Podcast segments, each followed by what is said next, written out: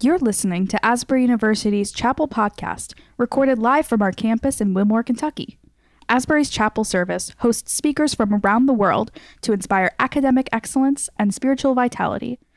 We hope you enjoy today's message. So, this morning we get to hear from author Margaret Feinberg. She, I've known Margaret for quite a long time. She's a friend. She speaks all over the country at colleges just like this one. She's the author of many books and has a podcast called The Joyful Podcast. So I'm really excited for you to get to hear from Margaret today. So let's give her a warm welcome as she comes. Thank you. I appreciate that. Thank you. A while back, I was living in my home state of Colorado when I got a call from my aunt up in Sitka, Alaska, that my uncle had gone out scuba diving, and when he came to the surface, he was dead. It turned her world upside down, and she desperately needed help with her bed and breakfast. And being one of the only people with a flexible schedule, I traveled up to Sitka, Alaska for several summers to help her. And while I was there, I met some rather unforgettable people. One of whom was a tall, strapping Alaskan by the name of Leif. You see, I was signing books in a church cafe, and he noticed me, but I didn't really notice him because I'm a lot like Dory from Finding Nemo, like, hi. But I eventually caught on to the fact that wherever I went in Sitka, there was Leif, which might have been uncomfortable, disconcerting, downright creepy, except that in Sitka, Alaska, there's only 14 miles of road end to end. This is one of those tiny towns where people live in a fishbowl existence, where you see the same people at the grocery store, the post office, the gas station. I mean, this is a town so small that when people register for their wedding, they register at true value. So here I am, and everywhere I go, there is Leif, and we become friends, and we're hanging out, and I can tell he's a little sweet on me. But after about five or six weeks, it's time for me to return back to Colorado. But before I do, he sits me down, he looks me in the eyes, and he says, Margaret, I would like to ask you to consider moving to Alaska to pursue a relationship to become my wife. Wow, way to let it all hang out. And I remember thinking, ooh, I am so not moving to Alaska for a boy. I mean, they make movies out of people who do things like that, starring Sandra Bullock. So I pack up, I return back to Colorado, but Leif keeps continuing to call and pursue me. And a few months later, my cousin was getting married off the coast of Washington, and my mom had come in for the wedding, and Leif had come in a few days before just to kind of hang out. And during that time, we all actually shared a meal together for the first time. And at the end of that meal, my mom looked at me and she said, Margaret, this guy is amazing, and you are a fool if you don't give this relationship a chance. And so I packed up, I moved to Alaska, and 10 months later, I married my stalker. Not a real stalker, but a guy who was super intentional about the pursuit. Well, if you ask Leif about the story, just as you have origination stories among your friendships and among those that you love, how you meet isn't always matching up when you ask the other person about it. So he would say that when I moved up to Alaska, things got a little bit weird because all of a sudden, all these people around this tiny town were coming up to him and saying, There's this gal who's about this high who came up to me and was asking about you and your family. And maybe this happened, you know, 2, 10, 20, 40, 50 times. And finally, he sat me down and he goes, Margaret, what are you doing? Why, why are you running around town and asking all these people these things? And just to be really honest, it's because I had been hurt in relationships before.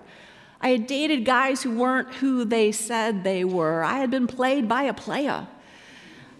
And I was so scared of that happening again. I was so scared of being hurt again that I kept asking and checking and making sure that he was who he said he was, that his family who were was they said they were. And when I really think about what drove me to do that, I think it's a thought that many of us wrestle with from time to time. And that thought is simply this it's only a matter of time until the other shoe drops. Anybody thought about that? It's only a matter of time until everything falls apart or goes wrong. That actually colloquialism, that saying was developed in the 1800s in New York City during the Industrial Revolution, where the New York City experienced such a population explosion that they built as much housing as they could outward, but they ran out of land. And so they began constructing buildings higher and higher. And what they did is they used carbon copies, so it would be bedroom over bedroom, kitchen over kitchen, bathroom over bathroom, and they often used inexpensive materials. And so it was easy to hear through the walls and the ceiling. And what would happen is toward the end of the day, often someone would come home and, sorry, I don't know what that was doing there. We're cool, cool. But someone would come home after working all day and they would sit on the corner of the bed and they would take off their shoe and it would drop. And for the person who was in the apartment below, they knew that it was only a matter of time until what? The other shoe dropped. And that's the kind of thinking that I have wrestled with for much of my life. A number of years ago, my husband and I were embezzled by our payroll company for almost a year's worth of our salaries. And there are still times that I can't help but think it's only a matter of time until someone steals from us again. Shortly after that, I was diagnosed with an aggressive form of cancer. And even though there is no evidence of cancer today, there is still that niggling thought that says it's only a matter of time until that disease or one like it comes back with a vengeance. For some of you in this room, maybe you were the one who dated somebody who wasn't really who they said they were. Maybe you were played by a player. Maybe you're the one who has been betrayed by a friend who has felt so much anxiety, who feels isolated, like no one can understand who you are or the experience that you've lived. And if you're honest, there is something inside that says it's only a matter of time until something terrible happens again. Now, I also recognize that in a room this size, that there are some of you who have been through spectacular seasons of life. Maybe you're the one who got the scholarship. Maybe you're the one who became a starter on the team. Maybe you just had the game of your life. Maybe you just landed the job. But if you're really honest, something inside of you says, I just can't trust it. And it's only a matter of time until it all goes away. The problem with this kind of thinking is that if you think it long enough, it physiologically becomes ingrained in you. And rather than live into the fullness of the provision and the protection and the power of Jesus Christ, we can begin living barricaded lives, head hesitant, pulling back from the very rich and beautiful plans that He has for us. And if there is one person who challenges us against living our lives as if the other shoe is about to drop, it is the Apostle Paul. And I want to invite our friend Jackson up here to be part of a demonstration. Can we give him a round of applause? Go, Jackson. Thanks, friend. And Paul was a man whose missionary journeys were punctuated by shoe dropping events. I mean, this was a man who was snake bitten, shipwrecked, wrongfully accused, illegally detained, a man who was beaten and belittled and punched and falsely portrayed. Thanks, Jackson.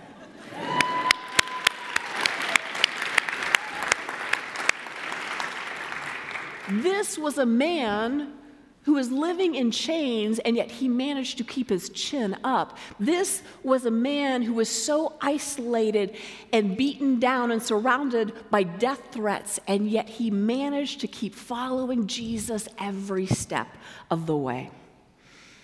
And in a world that he lived in, which was marked by uncertainty, confusion, and polarization, one that often resembles what's going on in our culture today, he makes this bold declaration in the book of Philippians, chapter 1, verse 19, when he says, Yes, and I will continue to rejoice. For I know that through your prayers and God's provision of the Spirit of Jesus Christ, what has happened to me will turn out for my deliverance. And I'm thinking, you, you, Apostle Paul, that if we rolled up your sleeves, we would see the blue and the green for where, from where you'd been beaten you, if we rolled up another sleeve, we might see the scars of a venomous snake bite. You, who are literally surrounded by death threats, and you are still rejoicing? And it gets worse. because he declares that he is eagerly living with the expectation that God will show up. I eagerly expect and hope that I will in no way be ashamed, but will have sufficient courage so that now, as always, Christ will be exalted in my body, whether by life or by death. What? I mean, what does this peculiar Paul have that maybe some days we don't? I mean, this is a man who has every reason to moan and to groan, to be shaky from the quaky. And yet he declares, This will turn out for my deliverance. Friend, that is a power declaration. Because you see, Paul is not placing his faith or his trust in a particular outcome, but a particular someone. That when life falls apart in 10,000 pieces, you can still cling to the one who holds all things together. So the question for us this morning is simply what is his secret sauce and how do you and I get some of that? And it is a question that I have been asking for some time. About a year before the pandemic, I reached a point in my own life where my negative thoughts were swirling so hard and so deep. These false beliefs that they just let me feeling like just spiritually crippled. Thoughts like, everyone's life is better than mine. I can't really change the world. Some days I wonder if I could even make a difference at all. That's like, you don't have anything to offer. It's only a matter of time until the other shoe drops. And I became so paralyzed by the negative thinking, the self doubt, the discouragement Uh, I remember my bestie, Leif, the six eight from Alaska, he would try to speak words of life and encouragement to me, and it was like I was wearing one of those big pairs of earmuffs from the airport, and it was just like this muffled wah, wah, wah, wah. I want to be clear, I was still doing all the things. I was still going to church. I was still praying. I was still reading my Bible. I was still exercising. I was still trying to eat well. I was still seeing a counselor. I was still taking my medication, to which my husband says, Thank goodness for the medication. but it was those days when it just felt like, do you know, when you, like, it's so hard and heavy to get out of bed. Those days when you take a breath and it's like the oxygen doesn't fully fill your lungs. And one day we went to lunch with our friends Chris and Christy because why not marry somebody who has the, almost the same name? And at this lunch, I remember Chris at one point, he just put down his fork and he looked at me. And he said, Margaret, I don't know when or where it has happened, but you have made agreements with the universe that are not true. Whew. At first, I recoiled and I grew defensive. I thought, uh, agreements with the universe that are not true, that sounds a little woo woo. And then he began to explain how he'd seen me earlier in my life start out with this optimism and in ministry and serving others. And it's just like over time it had eroded. And what was once optimistic and hopeful had been replaced by this discouragement, the, shooting down of ideas, this, this idea that like, like it's only a matter of time until the other shoe drops. And I knew deep down inside he was right. You see, at first these thoughts had come, and at first I had dismissed them, but then I began to acknowledge them, and then I began to entertain them, and I, then I crossed an important spiritual threshold in which I came to, into agreement with Him. And I knew it had something had to change, and I knew that thing was me. And so I came home and I began to repent. Repent is one of the first and foremost calls of Jesus Christ. In Matthew 4:17, he says, repent. But sometimes the way that word is communicated in our modern culture, it, it, can feel misunderstood or misplaced. It can feel super religious, heavy. But if you actually look in the Greek for repent, it means metano. And it simply means to change one's mind. Not to change one's actions or behaviors or attitude, but to change your mind. Because when Jesus came, he did not come for behavior modification, he came for true transformation from the inside out. That's why I repented. I just said, Jesus, I don't want to live this way. I don't want to think this way. I don't want to spend my one precious life like this.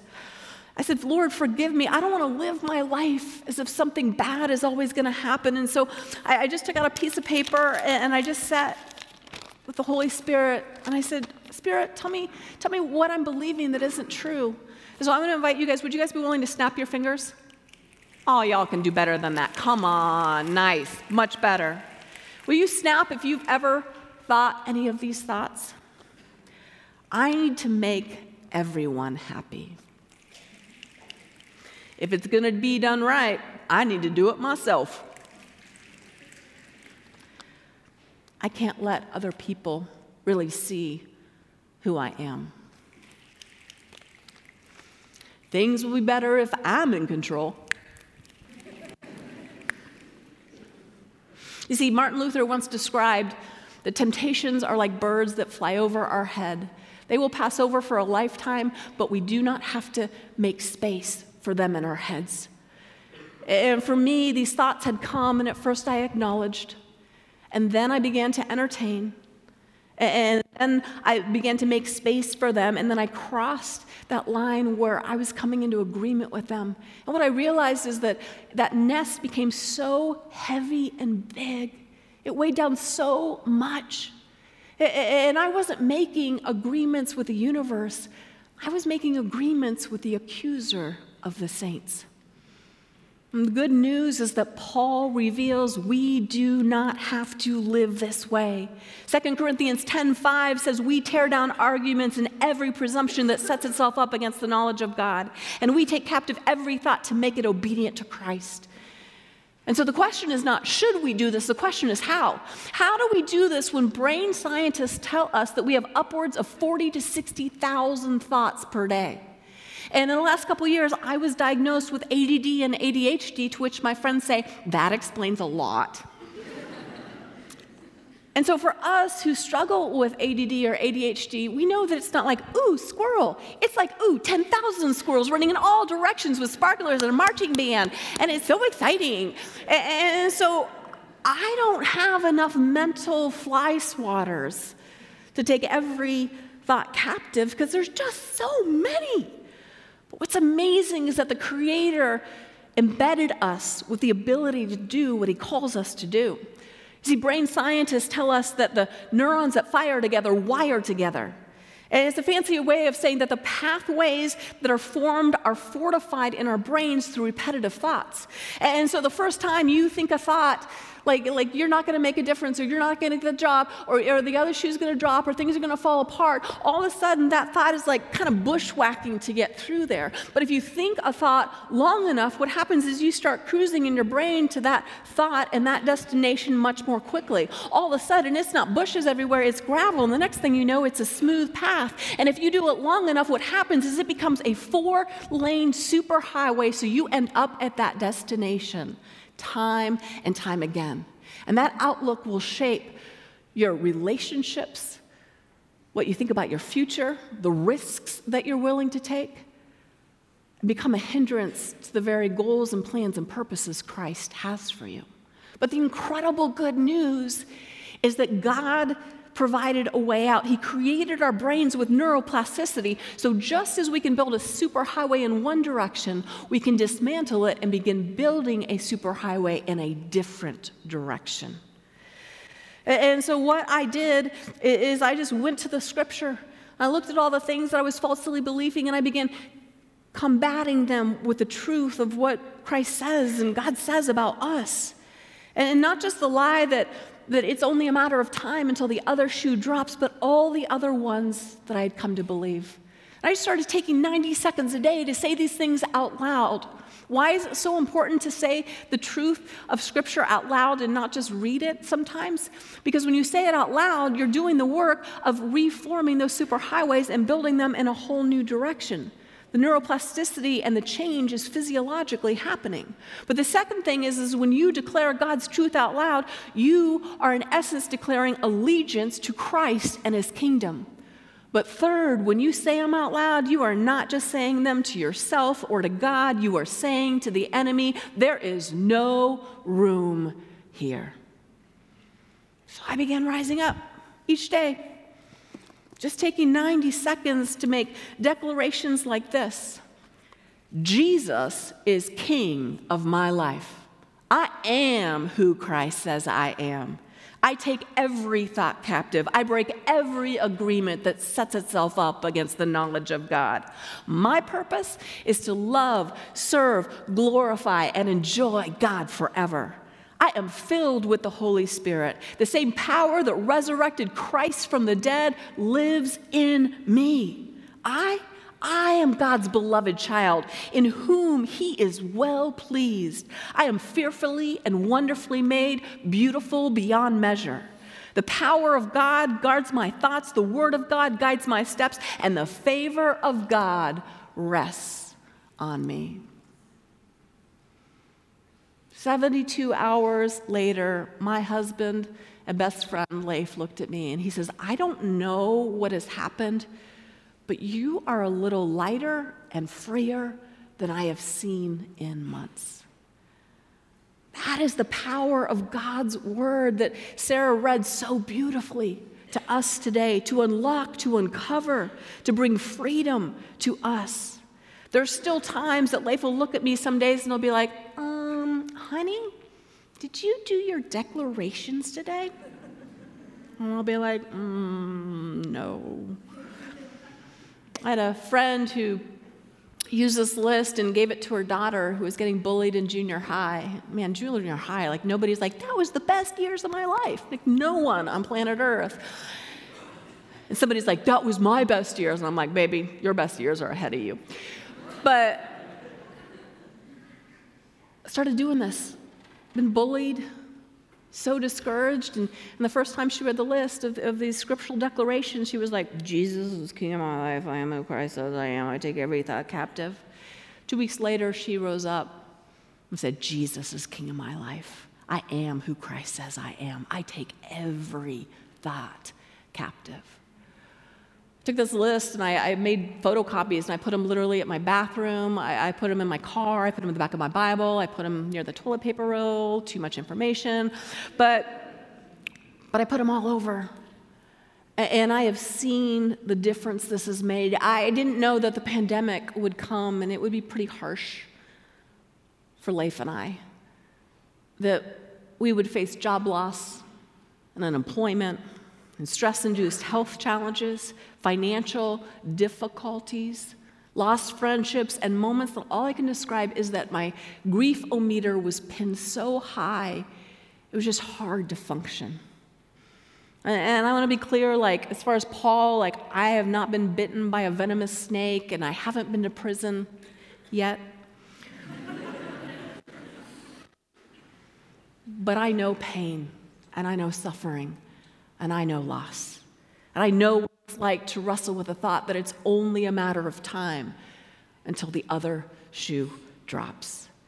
And I wake up every day and, and I make these daily declarations. And it has changed my life, and I have a hunch that for some of you, it might just do the same. Now, let me be crystal clear and explicit about something. This is not a substitute for spending time with a counselor who can help you walk through things. This is not a substitute for eating well and exercising. This is not a substitute from surrounding yourself with life giving friends. This is not a substitute for, for skipping church and not reading your Bible or, or pray. This is, not a, this is not a substitute for any of those things. But it is one more tool in your toolbox to rise up. And so I'm going to invite you guys to stand for a moment. Would you be willing to do that as I read some of these declarations over you? And if you're willing, maybe this sounds strange if you might consider, because these are scriptural, if you, if you put your hands kind of in a receiving mode, if that's too weird for you, totally get it. For those of you in here, you need to know that your words have power. You will look for every opportunity to speak life, show compassion, and bring out the best in others. You, shame is not your master. God's power is perfected in your vulnerability. You, you refuse to be held hostage to unforgiveness. You will forgive 70 times 7 and beyond because you are forgiven. You are an overcomer. You refuse to bow your knee to the accuser, listen to the voice of the adversary, or flinch in the face of adversity because God is working all things together for your good and for His glory. You will look for the character and the competence of God in every situation because you are on God's offensive team today. Friends, it is time to rise up and stop playing defensive on the body of, the body of Christ and begin playing offensive. And so, as you leave today, I want to give you a gift. It, is a list of those declarations. The sweet staff here was gracious enough to print these out and make these available. Would you just, for the next 14 days, would you put this by your bathroom or where you study or wherever it is in your life? Just start saying these things out loud and start to see how the Holy Spirit uses His word to dislodge some of those negative thinking patterns and break you free and bring joy and levity and delight because all those things come from our very, very good God. Amen.